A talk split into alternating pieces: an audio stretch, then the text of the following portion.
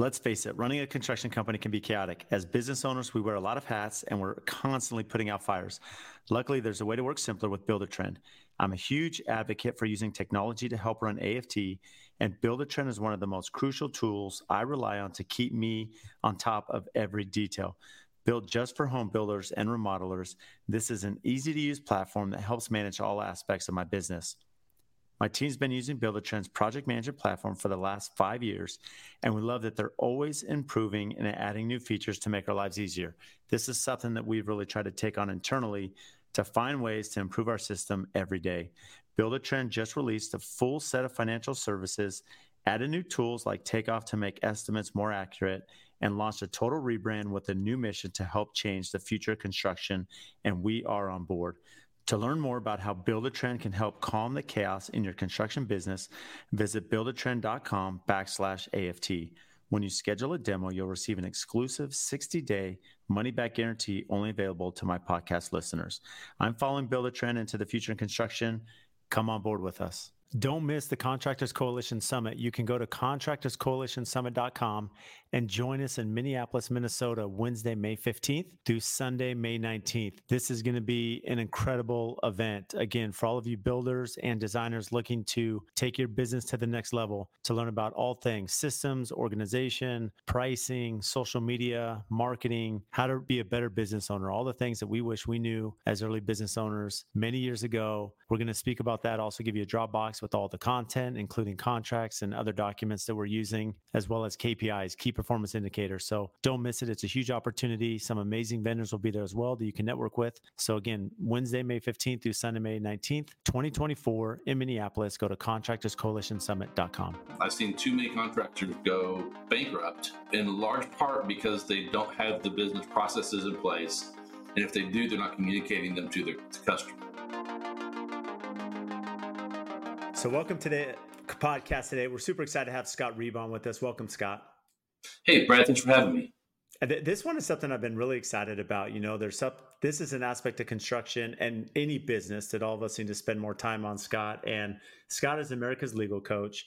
And I, you know, something that intimidates, I think, many of us is when we start talking legal issues, litigation. Um, and I think you have a really interesting focus, right? That most of us can apply to our businesses. And so essentially, um, I know a lot of us treat lawyers as emergency rooms, um, right. you know, as opposed to primary care. So maybe walk us through a little bit about that understanding and basis. Yeah, and so yeah, I'm a, a legal coach and small business lawyer, and I work with with entrepreneurs as they build, grow, and scale businesses. A lot of those people are contractors of all kinds. And uh, what I found over the years, and I've been doing this a long time, is that people weren't coming in to see me until their house was on fire. So they had a big problem and we could put out the fire.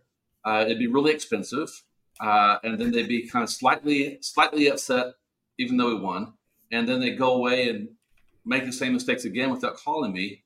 They'd rather flip a coin, Google dial a friend than call me. And it was because my model was broken.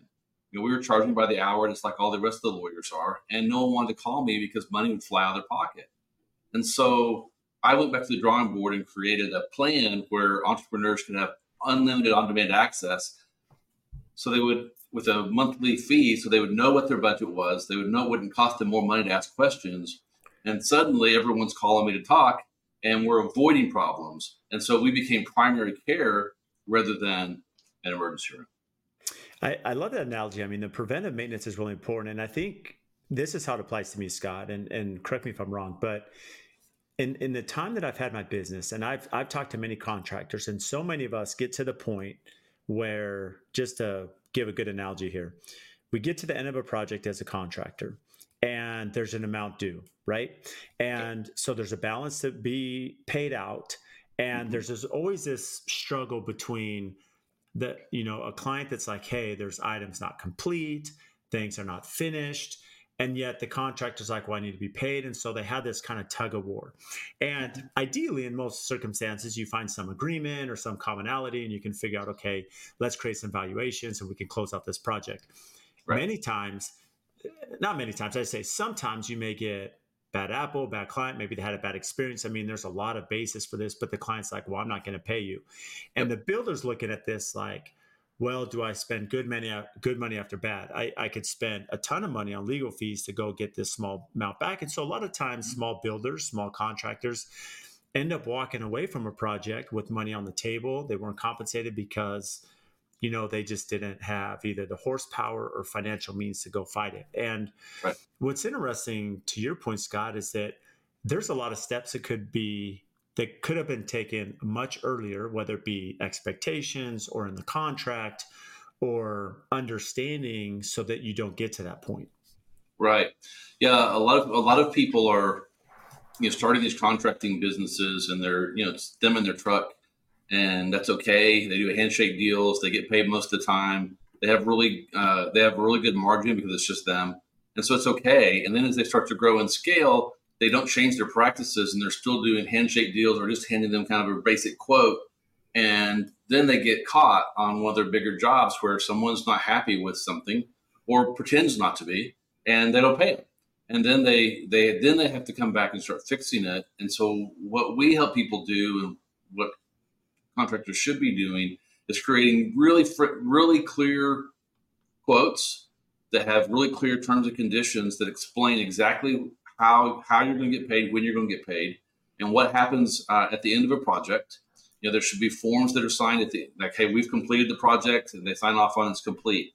And now we're going to do the walkthrough, and they have say the, the customer client has five ten days to go through and blue tape everything they want us to fix, and then you go through and do that, and then you and then there's a document saying we've done the walkthrough. And the more you document this thing and set those expectations along the way, the you have less of these end of project problems. The other thing that you that a lot of our clients do is they they use the lien process. It's different in every state, but we all have them. And there's a way to put the the client on notice that we're going to lien lien the project if it's if we're not paid. Uh, another thing that we work with our clients on is making sure that they're charging the right amount of money for their project a lot of people are so focused on trying to get every job that they underprice, undervalue what they're doing because they're scared that people are going to say no. And so then they get in this thing where if someone doesn't pay them that last 10%, let's say the retainage on a job, then they have no margin because that was their whole margin.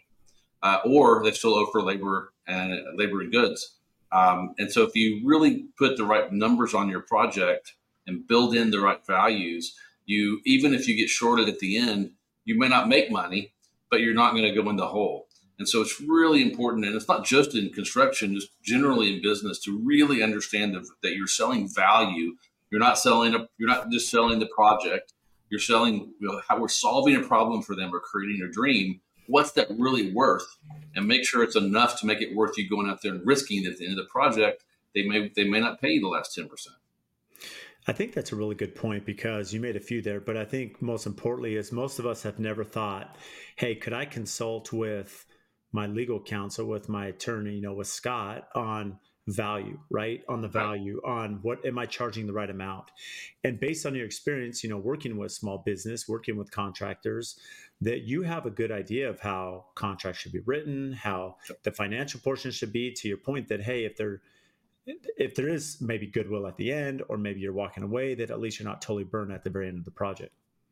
Right, because I see I see too many times where those margins are so razor thin because of how because they bid quoted it so low to get the job that they're they're desperate at the end. They have to have that money, and you just can't live that way. You've got to be able to have built in that contingency that a certain percentage of our jobs we're not going to get every penny we're owed, and so you it's just got to be part of your business model and construction, just like it is at Walmart. They understand there's going to be a certain amount of, of theft and things that go out the door that don't get paid for, and they build that into their pricing model. And in general, contractors aren't for at least at the smaller, at the lower end, aren't very good at that. I think really big general contractors are really good at that, and they write their contracts where no one else gets paid unless they get paid, and so they can protect themselves. So it's the guys you know that have you know maybe a couple of crews three or four trucks, and they're the ones that are getting at the end of a project, and suddenly they don't get paid that last bit, and it's like, how do I make payroll next week? Yeah, that's that's a really good example. And the reason why I found value consulting with legal counsel such as yourself, Scott, is that, you know, I going back to that original example I was given, you know, there were a lot of times where that closing process was just not defined. It wasn't defined at the sales process, at the initiation. It wasn't just, you know, disclosed in the contract. And so you get to the end and inevitably, especially we saw this during COVID, you know, there could be some parts and pieces missing, long, you know, delays on an appliance, whatever it may be. And, you know, a client may be holding back a last pay application. And going back to my commercial background, you know, in commercial, it's handled very differently. In the commercial world, um, it's in the contract and it's very yeah. you know essentially you create a punch list as you mentioned and you you specifically said this scott a little bit earlier that you create a punch list everyone's on the same page whether you're blue taping you're with the client you identify mm-hmm. the outstanding items that are not complete and essentially you create a valuation so each one of those punch items has a dollar value and it's right. agreed upon and the dollar value is typically more than what that item would cost but that gives skin in the game for the contractor gives some protection yep. to the client and then as you're knocking off each item a la carte you can be funded that amount for that item as opposed to saying okay well scott you have $60,000 worth of punch items, but I'm not going to pay your final 200 grand on the pay app until that's all done. And then you're just right. being streamed, you know, streamed out through the process. That's right. Yeah, that's a really good way to do it. Another thing that I advise not just contractors to do is really set out what the phases of your projects are going to be in a graphic way so that when you after in the sales process you're showing them this is how we work. Here's the phases. And then when they sign with you here's the phases. And we're and when you get in phase one you tell them we're in phase one. When you're in phase two you're in phase two. Now where the phase one may be you know buy the buy the materials. Phase two may be start the foundation, whatever your phases are and what you do, make it really clear how you work. So, and then let them know along the way, over communicate where we are in the process, and that lessens the the anxiety um, of the customer. Because if if you if you're out here and you're a contractor and you've never been a customer, it's there's a lot of anxiety involved on whether your project's going to go the way you wanted it because you're spending a lot of money and you have a vision of what it's going to be at the end, and you're scared all along the way it's not going to match up the more communication that you get along the way, the lower that anxiety level goes, which means at the end, I'm going to be more likely to pay you. And we have less problems because you've over communicated. So, you know, create systems for that, for how you're going to sell it, how you're going to inform them during the middle. It's so, there's so much technology now that will do this stuff for you once you create the phases. Um, and just, you know, most CRMs, you can create a tag. And so you just say, okay, this customer's in phase two, and put a tag on them, and then they get an email saying, hey, you're in phase two. Welcome to phase two. And if you do those things, you're much less likely to have a, a, the client you can't make happy at the end. But if you don't communicate where you are, you don't tell them what's next, you're going to they're, they're going to get anxious and upset over things they maybe shouldn't because they don't understand what's going on. And then suddenly you've got the client you can't make happy and you don't get paid, and then everything goes south. Um, I've seen too many contractors go bankrupt um, in large part because they don't have the business processes in place. And if they do, they're not communicating them to their to customer.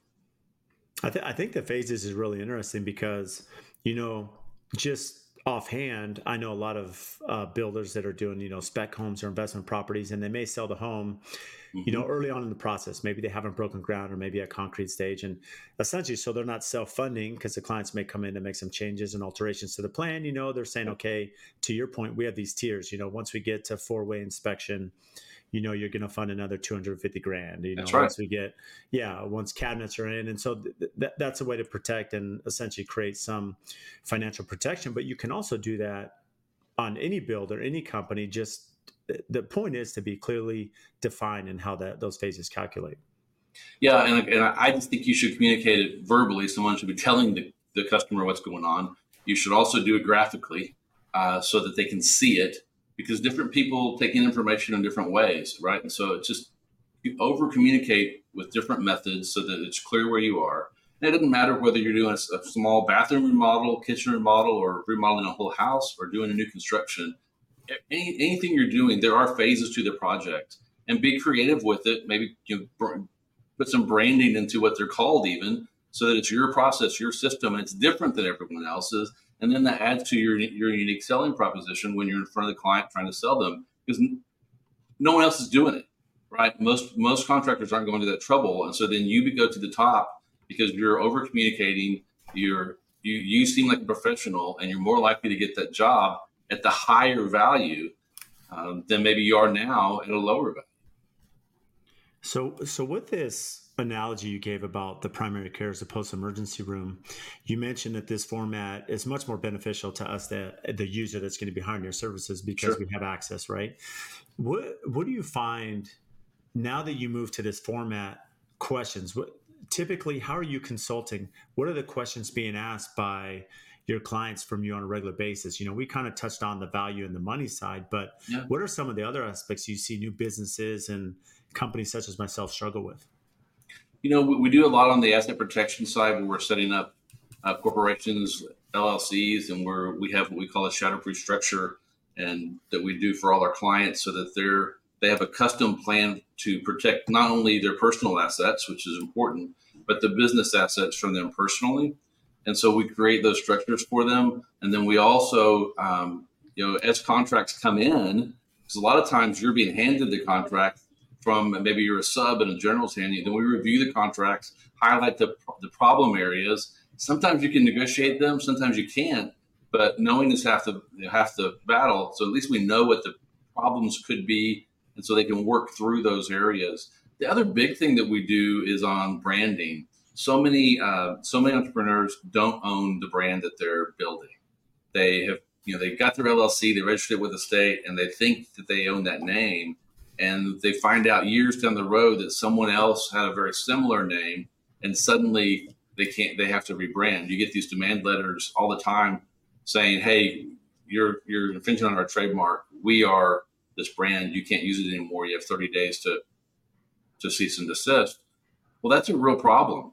You know you've got to you're going to lose momentum because you've got to stop stop and figure out what brand can we be. Then once you get a brand uh, that you think will be approved you have to start redoing all your all your website, digital, your business cards, all that stuff at a high price, and then you have to go through a trademark process that you should have gone through in the beginning to see if you can actually own it. And so that's a big part of what we see. Well, you got my attention on a few of these already. And so, Scott, let me ask you this branding. Let's touch on this last one. Um, I think anybody listening that has spent time to build their company, their brand, what would it take to say, okay, Scott, we need to enlist this? When you're looking at I, I know budgets will vary, so it's not like you need to quote this here on the podcast, but essentially, yeah. timeline. You know, what does that entail to say, okay, I want to protect my website, my brand, my Instagram handle, whatever it may be.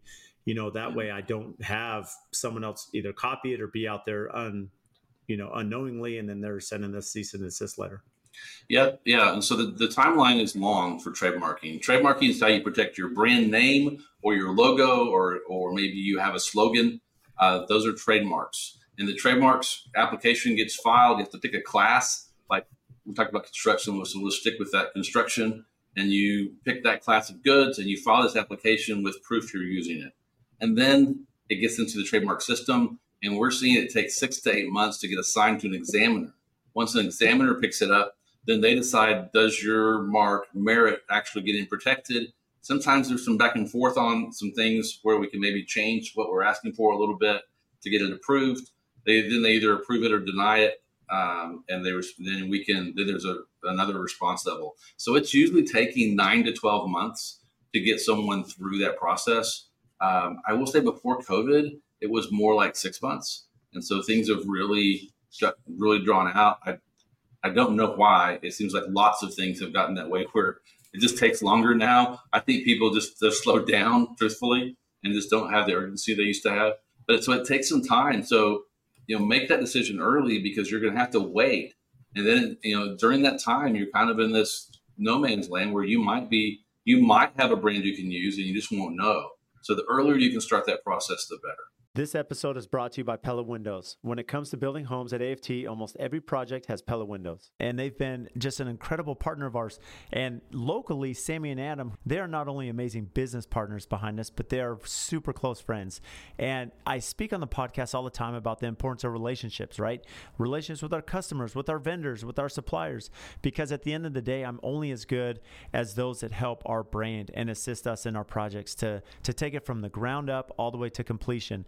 And if we didn't have partners such as Pella, there's no way we'd be who we are today. Over the years, we've built this amazing relationship. When we call them or email them, they respond. They're quick. Their their company culture, their integrity, their honesty. You know, they are always there to do what's right for us and the customer. They can do anything from small replacement projects to large custom homes and even multi-million dollar commercial projects. And also, when you think about their product line, they can do ultra contemporary, historical preservation, and large traditional projects. So for anyone, any scale, any size, they're the ones to call. They're here local. You know, they have an amazing Instagram. Make sure and give them a follow to see what they're doing. So if you need windows and doors, give Sammy and Adam a call. We stand behind Pella. We love what they do, their culture, their brand, and especially their quality. And if you want to learn more about Pella Windows, check our show notes. We'll have everything tagged there so you can give them a follow and have their contact information to reach out. Our clients have worked with the Sub Zero Wolf Cove showroom, Scottsdale, on nearly every project. They make the process so easy for us and our customers with either an in person or virtual consultation. They have dedicated consultants to answer questions, provide helpful solutions, and offer advice and assistance. When you are ready to embark on your kitchen journey, reach out to the Sub Zero Wolf Cove showroom, Scottsdale, who will tailor an immersive, rewarding experience just for you in their stunning showroom. Gather ideas, ask questions, and imagine how your dream kitchen might come to life. All catered to you in a low pressure and highly inspiring environment. View an array of options and see what they look like in full size kitchen vignettes. And attend a chef led demonstration to see and taste these appliances in action. Yeah, so this is something essentially, I mean, for expectations, you're probably about a year process, give or take. Yep. But it's mm-hmm. something you should start right away because you never know as your company and brand continue to grow, you know, exposure's out there. So this is just a protection. Yeah.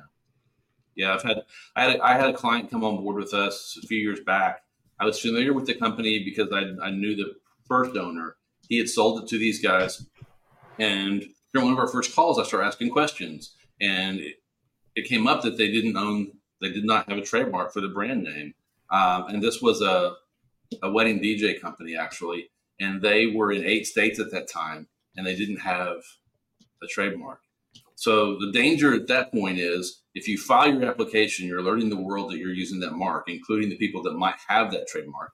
And so you the possibility of you getting attacked at that point is is large. But they went ahead and, and filed it, and they they made, managed to get it through. But had they not, they would have had this ten plus year company that was doing multi millions of dollars, um, eight states. They would have had to rebrand all of that and then go through this twelve month process and hope, cross their fingers that it was good. So, yeah, we, I, I just can't say it strongly enough that if you're starting out in business now, this is the time to secure your trademark. It's not expensive. Uh, it's an investment because it makes your business more saleable if you own the trademark and own the brand than if you just think you do. So do that as soon as you can. If you haven't done it, the best time to start is now. So don't beat yourself up uh, stuff up over it just do it. Find someone um, that can help you do that. We'd love to help, but find someone that can help. That's great advice. Even along that point, not just the the company and branding, but you mentioned any taglines you may be using. I mean, that would be important right. as well, especially have them on your truck or your website or business cards. I mean, all this yeah. stuff needs to be protected. Yeah. With, and then the I could, oh, go ahead. Sorry, Scott. When we talked about doing the phases, and so if you create a graphic of these phases for your for the way you do business, that isn't probably trademarkable, but you could get a copyright on it so that no one else can steal it. So there's all kinds of intellectual property that we have in our businesses that everyone's just kind of overlooking the possibility of someone could steal that.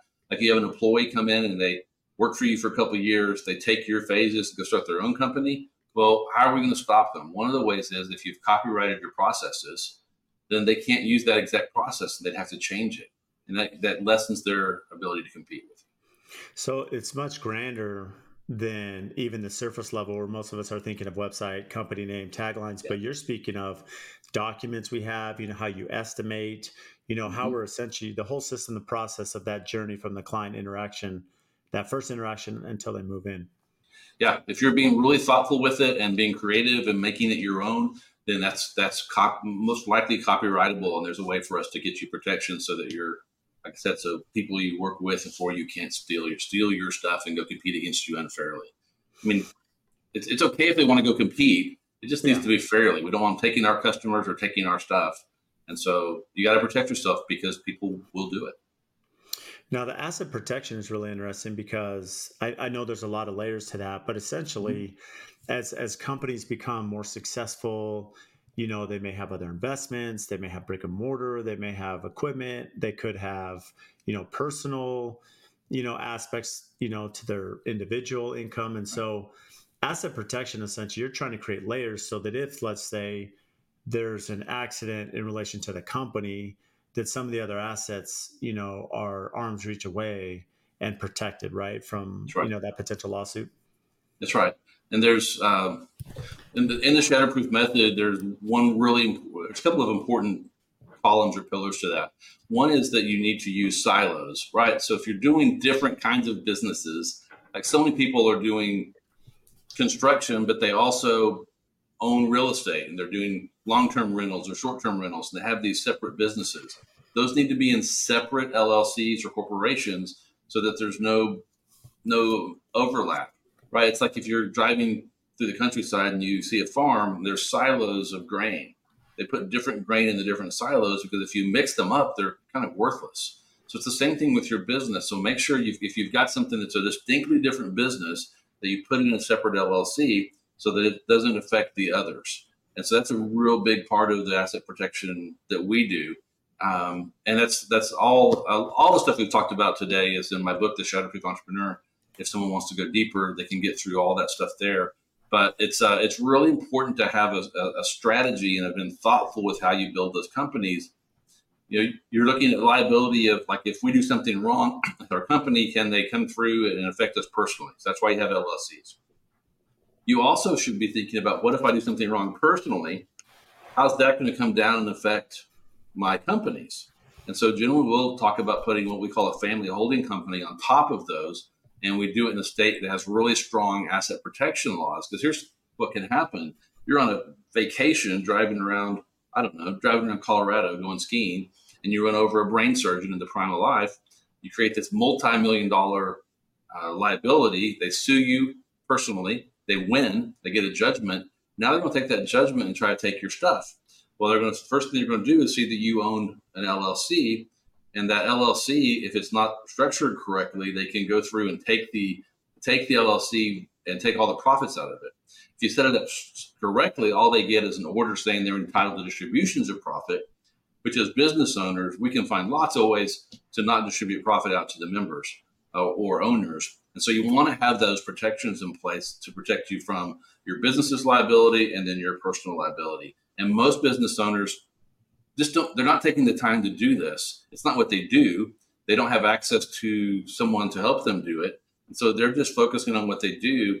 And everyone needs to kind of take a step back and go, you know, what if something really goes wrong with my with my business or with me personally? How's it going to affect it? And what steps can I take to to minimize that from happening. It, it, this is so important because I think most of us, you know, and I've, I've said this so many times on the podcast that, you know, there's a point as any entrepreneur that you're building your business, right? And most of us are inundated with the day to day, you know, the conflict of, of trying to build a successful business, whatever it may be. And, you know, there becomes a time where you're like, well, I need to start focusing on the business, not just in the business. And it could be from systems and protocol and hiring, you know, those different arms. But even when people get to that level and they may be very efficient, one thing they're not thinking about, Scott, to your point, is the asset side because you gave the really good example of, you know, personally, you're on family vacation, you hit somebody. Well, now you're dealing with a whole different, and, and even on the builder side, I, I think a general contractor, it, it, has to be very finite in the sense when you talk about the silos, you could be self-perform in different aspects of your construction. Right. And let's say you have a cabinet shop, and that cabinet shop now does a job for another GC or they have an injury or something. Mm-hmm. Now that could be connected to the parent company. And that's so right. that's why you're essentially trying to create these separations personally, business, and then even layering the business side. That's right. Exactly. And it's, it's really not that hard to do. I, I, am a crawl, walk, run kind of guy. So if you, if you don't have an LLC at all, let's get one going. Um, if you've got one, then let's, let's add a layer, get used to, to working in that. And let's add another layer. Uh, because you can I, it can be made so complicated that you that it makes it hard for you to do business, and we don't want to do that.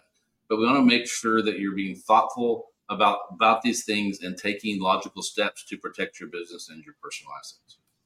I love that. You know, based on this conversation, I think a lot of people are pretty intimidated by the legal. They don't know where to yeah. start. You know, you mentioned the primary care is much more beneficial because now you have someone essentially on call. Yeah. How have you worked through just that intimidation of people not knowing where to go or make that first call? Yeah, um, it is tough. But when you, if you think about it as a business person, you know, we, we'd all like to be on on the Forbes list, right? Well, all those companies, they've all got general counsel that they can just walk next, walk to the offices next door and ask any question they want because they have general counsel sitting there. Well, you deserve and need to have that same type of relationship. And so, if you can find a lawyer that is entrepreneurial, that understands what you're doing, um, and can be empathetic with your struggles, um, then it's not. It's really not intimidating. You're just, you're looking for someone that wants to be on your team, and a big part of that for me is how how are you going to pay them?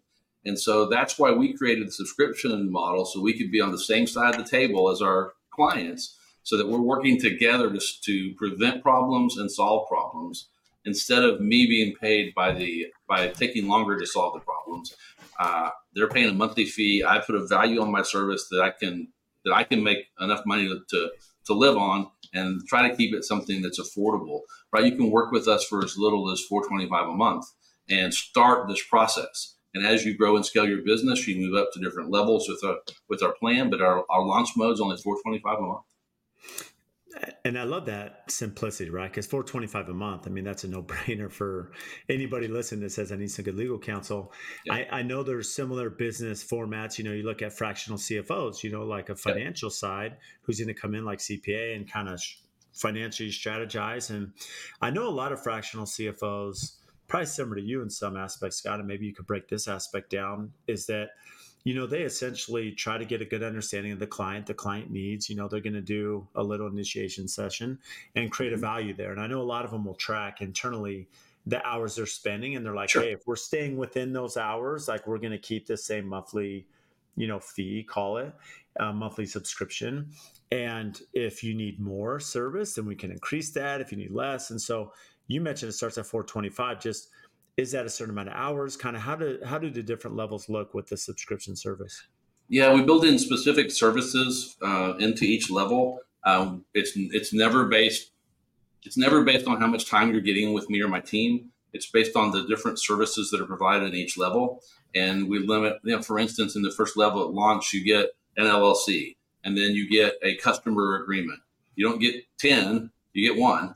And then as you move up the levels you know you get more and more of those things to where eventually we're doing you're looking at your employee handbook and then we're doing a buy sell agreement if you have multiple owners and we're doing estate plan design.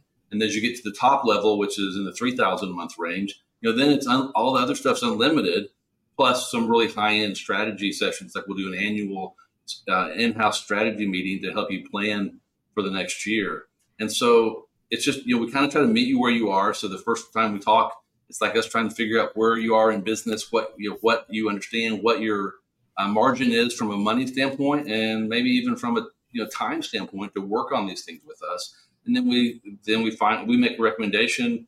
You tell us where you feel comfortable, and then we start working together. And most of our clients kind of move between the plans. There's four tiers as their business grows and scales. And it's my job to help them get to the top faster. I love that. And and you mentioned that you're also an author that you you know you talk about how to shatterproof your business. Um, seven easy steps. I know that's kind of one of the taglines you have. What are some of the you know some of the items in those seven steps to shatterproof your business? Yeah, one of them we just we've just talked about, and that's having the right legal foundation, which is your you know your LLCs. There's too many people doing sole proprietorships right now because of this side hustle world we live in. And if it's not a hobby, if you're actually making money, you need to have an LLC because there's it's just too easy to do it, too inexpensive, and bad things can happen if you don't. So you got to have that basic foundation, and then all the other stuff we've talked about. The second step that I would say is that you need to have a team of key advisors. It's kind of like you've got this board, right? And so first on it is you need to have me on that board. You need to have a you need to have an entrepreneurial lawyer that understands what you're trying to do. You need to have a CPA uh, that that's how you keep score in business is money. They're the masters of that. They can teach you how to set up your books, your chart of accounts, how to look at your read financial statements and keep track. And then help you keep as much of your money as possible. So you're looking for a CPA that's really willing to strategize with you, tell you where the lines are, what you can do to pay less taxes, right? So you can can handle that.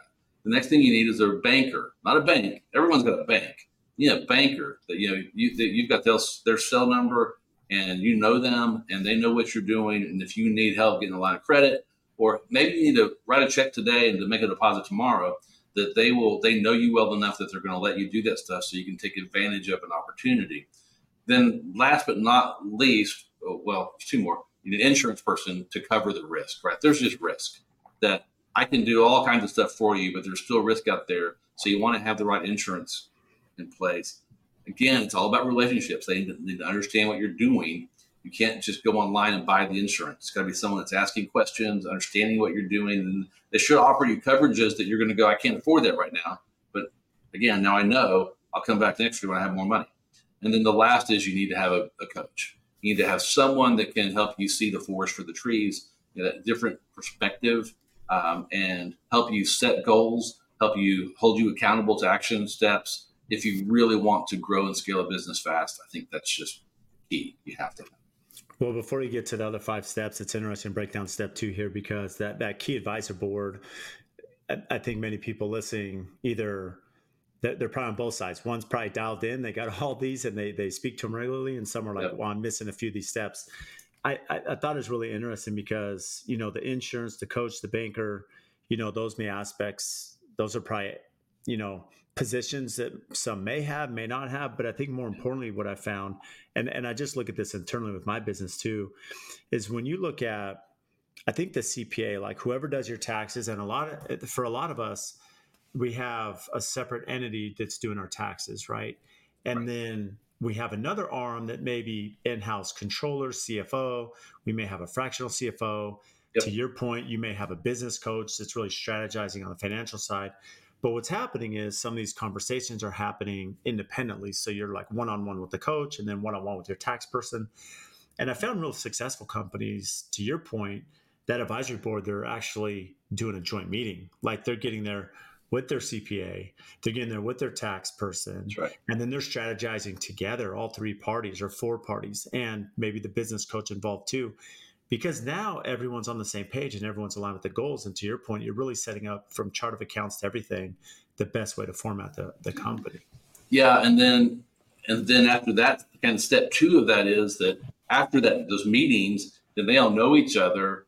They know that that it's okay for them to talk to each other, and so that you may ask your attorney a question that's like, well, there's really some tax things in that baked into that question. So they call the, the CPA, they discuss the issue, come up with your options, and then they present you with options.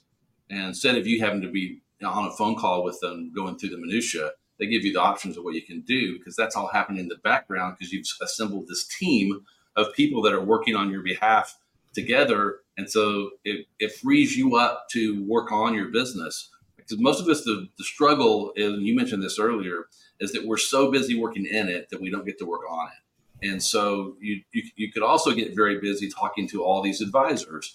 And so you want them to be doing some work for you behind the scenes because then it's a real lever to get to to help you move forward faster because they're doing things that that you can't do because you don't have that experience. And you don't really need to know every little bit of it. You just need to know hey here's the solution. Tell us yes or no well, and you beat me to the punch in one aspect because there's one aspect where you're, you know, game planning for end of year and taxes. And of course, you know, we're in January now. So mm-hmm. ideally you're having these conversations now, you know, every quarter, whatever it may be.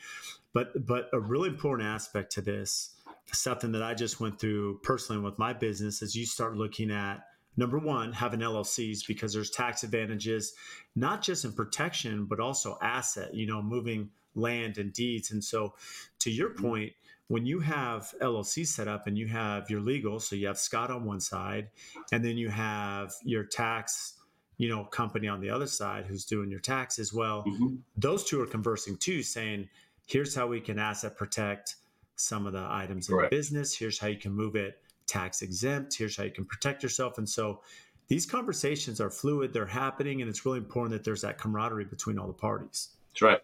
It's so important. And most people are, even if you have these people, you're not using them in that way. And so you're really missing out on a lot of the value in paying these people is the is to have them working as a team behind behind the scenes when when they can. And then I loved your your idea of the actual board meeting where you're, where you're presenting problems that you're having and letting them help you strategize and solve those problems together. Yeah, it's just incredible, and and that's why I was so excited to have you on, Scott, because you have me fired up this whole time. Uh, you you mentioned LLCs and the advisory board. What are some of the other steps that you've counseled with companies to uh, be shatterproof? Yeah, the the next one would be document everything, we've kind of gone over this too. That you've got to have written contracts that are clear, unambiguous, uh, reviewed by lawyers, if not written by lawyers, so that you know they're enforceable. Or if there's something in it that's questionable whether it's enforceable or not, you know that it, that's that's the case, and so you know not to push too hard on those issues. But you want to have those written in a friendly way, but you need to have them documented. You need to have operating agreements for your LLCs, bylaws for your corporations hold meetings and do minutes, right? And that go back to the tax side. If you're documenting this stuff correctly, it gives your CPA tax person better ammunition to be able to lower your tax burden because they can document that you had a meeting in Barbados uh, for this LLC on this day and it cost this much. But if you don't document that stuff, you can't do it.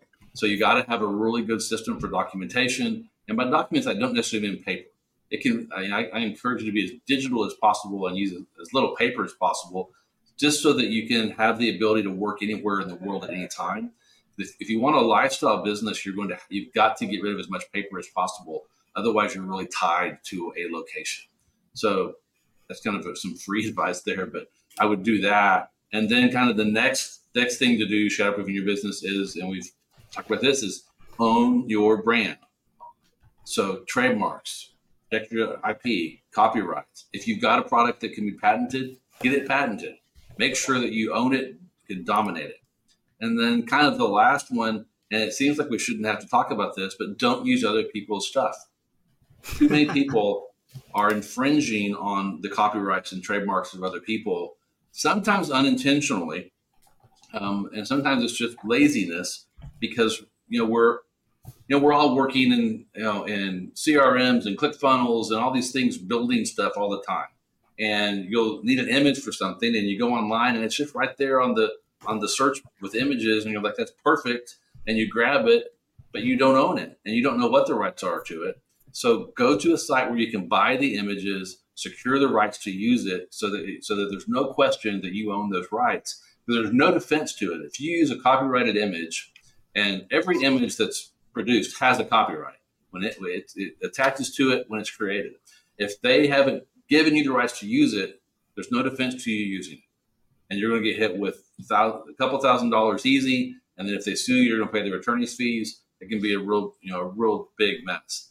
And that can happen if you hire a web person to create a website for you and don't and don't make sure in the contract that they're required to use to only use copy you know images that they've got permission they bought the images you want to have that documented clearly and then they should be giving you the proof so that you have it in your pocket if someone sends you a letter that says hey you don't have a license for this you can say yeah i do here it is and put it out there but those are some of the basic steps that you just if you want to be shatterproof and a shatterproof business is one that will bend and not break you've got to follow those basic steps it's really good counsel. When when you talk about the infringement, and you gave the good example about photos and websites, where do you find businesses struggling with infringing or copyright issues? You know, outside of that example.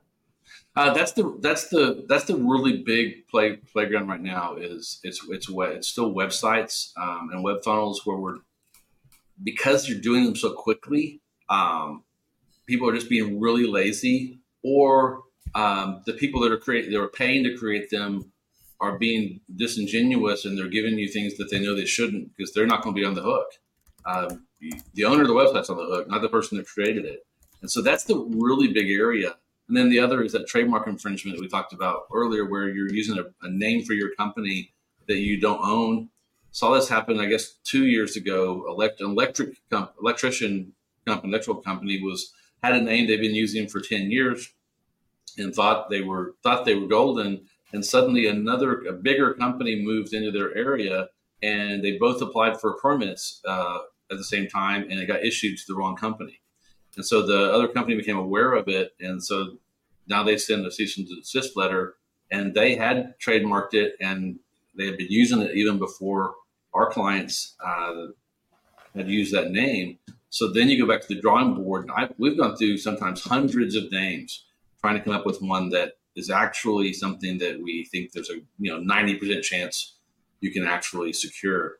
So that's those are the two areas: is using people's stuff on your website, whether it's images or even music. A lot of music issues where you're putting sound with something and it's not a sound that you purchased. Um, that happens a lot on the in this podcast area where you'll build uh, the intro for your podcast and you use some sound or song that you liked, but you didn't buy the rights, or whoever created it for you didn't buy the rights. so those are the kind of the common areas we see. Yeah, those are good examples, and um, it's interesting when you speak about just the rebranding. You know, I just think of how concerning that is for any business that spent years to build their brand, their name, yeah. their logo, and you know to get that letter, uh, you know, it'd just be so disheartening to have to go through and essentially rebrand where most people know you as that, and now you're rebuilding the the whole entity, if you will. Yeah, because we're so tied to it, right? It's like mm-hmm. it, we become the brand and it, yeah, it's it's so it's not just that we have to have a new name and do more marketing and spend money. It's a it's a real gut punch, and you you know try having to become something you knew when you didn't want to. We don't like change, period. But when it's forced on us, we really don't like it. And so, you know, just don't be that don't be that guy. Get it get it done now while you can do it on your own volition.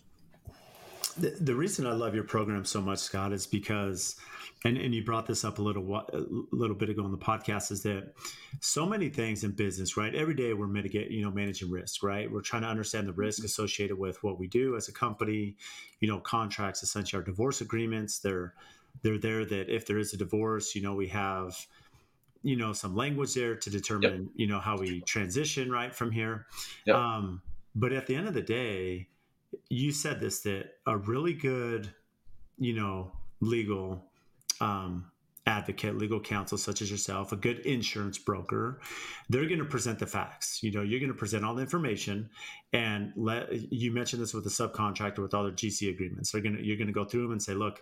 You know, this can come back to bite you. There's some caution here, but essentially you're counseling them and they may make the decision, hey, I really want to work for this GC. I'm willing to take the risk, but at least yep. they understand before signing that document kind of what they're up against and how they could maybe over communicate or set expectations to ideally avoid you know something that could come back and haunt them. Yeah exactly. Yeah and, it, and then as you as we go through the process that's why we call it legal coaching we're trying to help not just show them the areas but explain to them why it's a problem and how it could affect them so that they can you know make ask better questions make better decisions when we're not around too yeah, and that's you know understanding where where they can how because they can't have you twenty four seven on speed dial. No. You know, no. for all these issues come up. Well, along the contract and document side, you know, what is signer's remorse? Yeah, signer's remorse is when you you know we we've all done it. You you everyone has signed a contract and then woke up in the middle of the night and said, "Why did I sign that? I, I, I shouldn't have done that. I got sold. I got sold into it. Um, I, I really shouldn't have done it. It was too much money." Or you signed it and gone home and your significant other has said, "Hey, why did you sign that contract?" Um, and so you have this remorseful feeling, like I wish I hadn't done that, um, or you something pops up in the contract that you didn't realize was there or didn't understand was in the contract. Well, that can all be avoided uh, if if you have legal counsel reviewing it for you. That's the easiest way, right? You're going to avoid that because they're going to do what you said, show you the problem areas. But yeah, I've got a system that that we teach people how to go through contract mark it up in a, in a systematic way so that you can know that you're not going to have these surprises when you wake up the next day of, oh, gotcha, you signed it, but didn't understand it. Have you ever had an experience where typically when you're going through the red line contract language, right? You're going back mm-hmm. and forth. It's clearly outlined. You know, typically it's a live doc, but everyone's identifying where you're making red lines. Mm-hmm. Have you ever had it where you get to the final version, everyone's essentially agreed, perfect, it's sent DocuSign, and changes were made to that contract from one of the parties without advising the other? I haven't had that happen.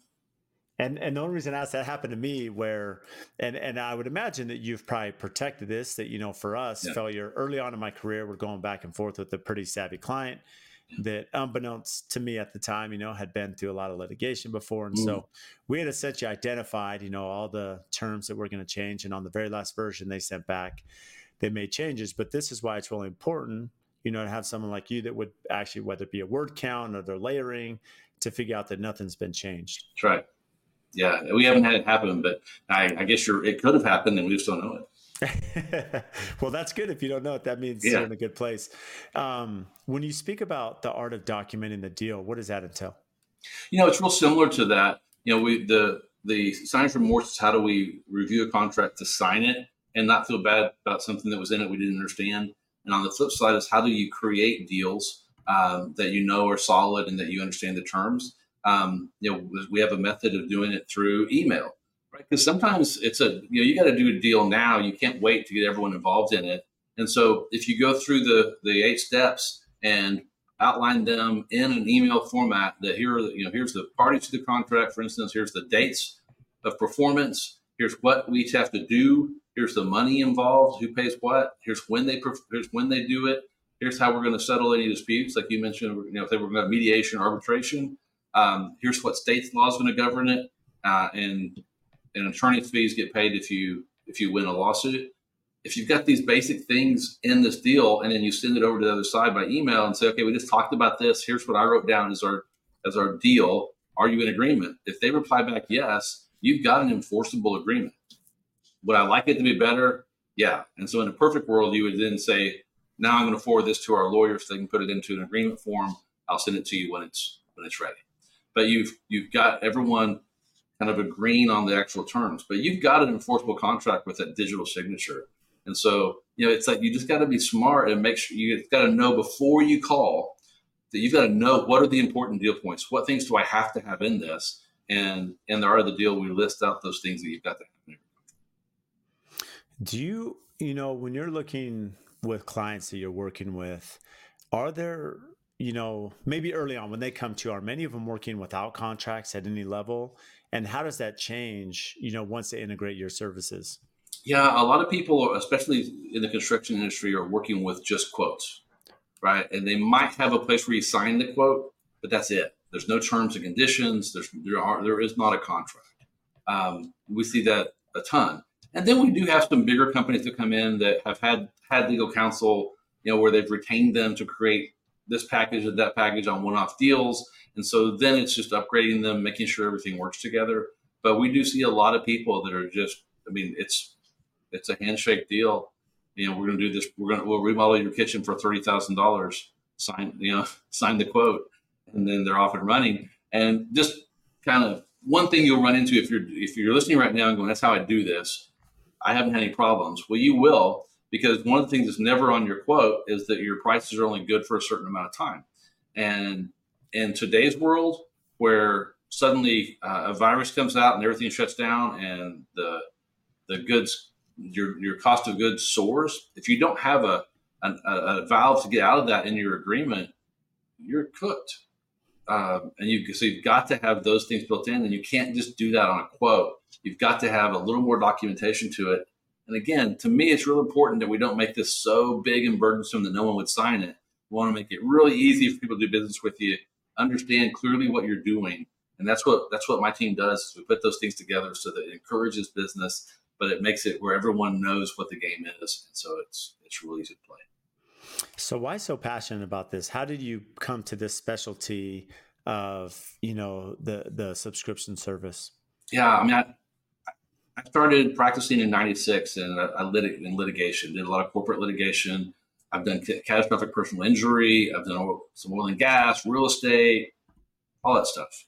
And we just, I just kind of saw a common thread of people making mistakes that could have been avoided with a real small expense. And a lot of times it's contracts. Like they, the two executives at each company wrote the contracts themselves.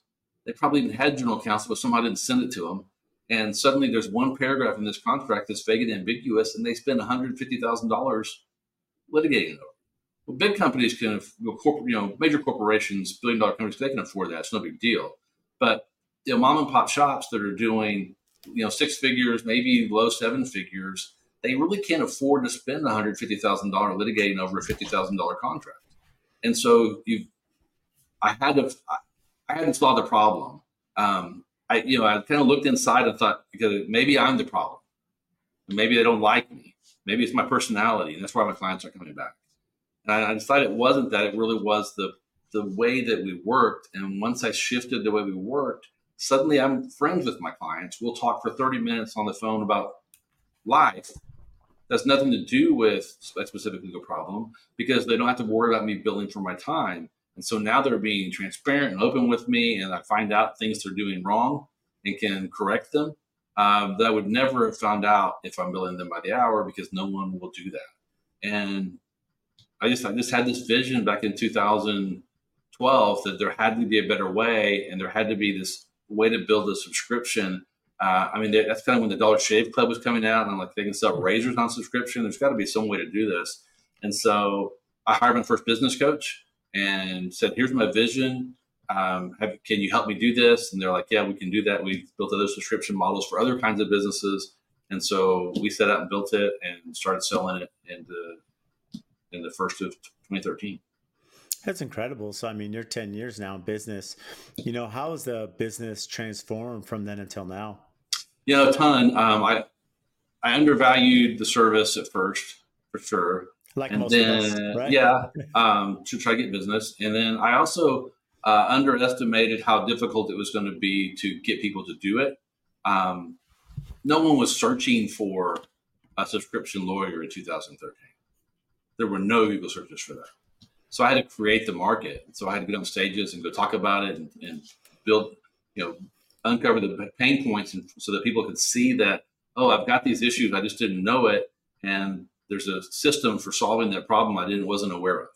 And so that was a kind of a real problem. And then and then building because to do this at, a, at an affordable way, you have to build a lot of systems and automation so that it can be efficient. Otherwise, I can't make money. And the number one rule of business is to charge more for your product or service than it costs to produce it.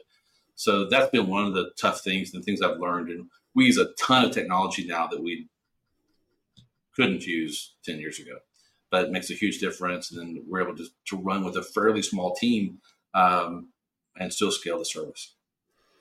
So, outside of all the legal counsel you shared today on the podcast, what do you do for fun, Scott? Yeah, um, I, I, used to do a lot of cycling, and I my wife didn't think that was safe. So now I spend I spend a lot of time in the gym lifting weights, um, and uh, I did a did, did, a boot camp today. I just like to stay active. I've got two boys, one's 21 and one's 25, and you know, we'll go play golf or we'll go skiing, and I like I just like to be out doing stuff. That's amazing. And what's some of the best advice you were given from a mentor, maybe your business coach, when you were starting your company? Um, yeah, I think I, I think the best advice really is that simple thing I've already stated, and I'll restate it. The number one rule in business is you have to charge more for the product or service you're charging than it costs to make it. And to do that, you have to know what it costs to make it. And too many people have no clue whether they're making money. And and honestly, Scott, just to expand upon this a little bit, um, that advice is so sound because I think many of us not only I, I, think there's an element to this too where you have to really understand what does it take to create the product and so for me building custom homes mm-hmm. to, it took too long to really understand what that process even looked like right from front to back then yeah. if you don't even understand that aspect it's not that we didn't know how to build a house but i mean i'm talking about all the touch points mm-hmm. and client experience and everything all you know that baton as it's passed really understand that and then understanding the cost to do that and then you can understand what to charge for that and you know, I think any company, to your point, once they understand those elements, you know, they can actually be really successful and, and ideally profitable. Yeah. Yeah. It's, it's key. You, you got to know your numbers. You got to know what things cost, and you have to then you have to also know the value of the of the problem you're solving in the in the, in the market um, to set to set your price. So you're not setting it too low. Um. So what do you have that's upcoming and exciting? Yeah, I've got uh, my podcast, The Shatterproof Entrepreneur, will launch in February. Um, real excited about it. We are we're recording episodes right now. Can't wait for it to launch. Um, just want I want to help. My part of my personal mission is to help 10, 10 million uh, entrepreneurs shatterproof their businesses, and the only way I can do that is through mass media. I can't get on enough stages to do it, and so podcasts like yours, and then when I get mine going, I'm just so excited for what twenty for what 2024 has has in store for. Oh, that's exciting. And anyone that's done a podcast know there's a lot of legwork to launch that first episode and to stay consistent. Yeah, I'm excited. We've got a good team in place to do it. And uh, it's a lot of fun. I get to, I'm going to get to every week get to talk to people like you and um, build build a, a network of friends that I don't have now and learn a ton. So, for those listening, where can they find you? Again, mention the podcast and other links so they can reach out and start building their LLCs, their branding, their yeah. asset protection. Yeah, you can find me on Instagram at the Scott Reib. That's a really good place, and we, we we're doing constant legal tips and reels that you can get there for free. And then come to the website at reiblaw.com, r e i b l a w.com forward slash Brad Leavitt Show. And we'll have a special page there just for you guys that are listening today uh, that will give you an opportunity to book a 20 minute call with me at no cost. And we'll do, I'll, I'll promise you'll leave with some value. And then you can also download uh, the ebook um, that we've talked about on the seven ways to proof your business. Oh, Scott, you've been incredible. We'll make sure to um, uh, leave that in our show notes as well for anybody, you know, so cool. that way not trying to jot that down. But Scott, can't thank you enough. You've been an incredible guest and really appreciate you making the time to share your insight. Hey, thanks, Brad. It's been a real it's a really good time. If you get value from the show, please support us by giving a five star rating and review on whatever platform you listen to. And I also have a favor to ask. We've had some incredible guests that come on and share their wisdom, their knowledge about their business.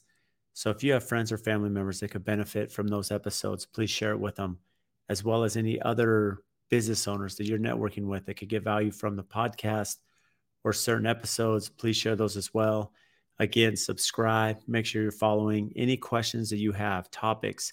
We've had uh, listeners reach out about certain guests that we should have on the show. Again, brad.l at aftconstruction.com. Email me for topics to address, guests that we should have on, and even if you think you'd be a great guest for the show. So, again, thank you for all your support, and we'll see you next time.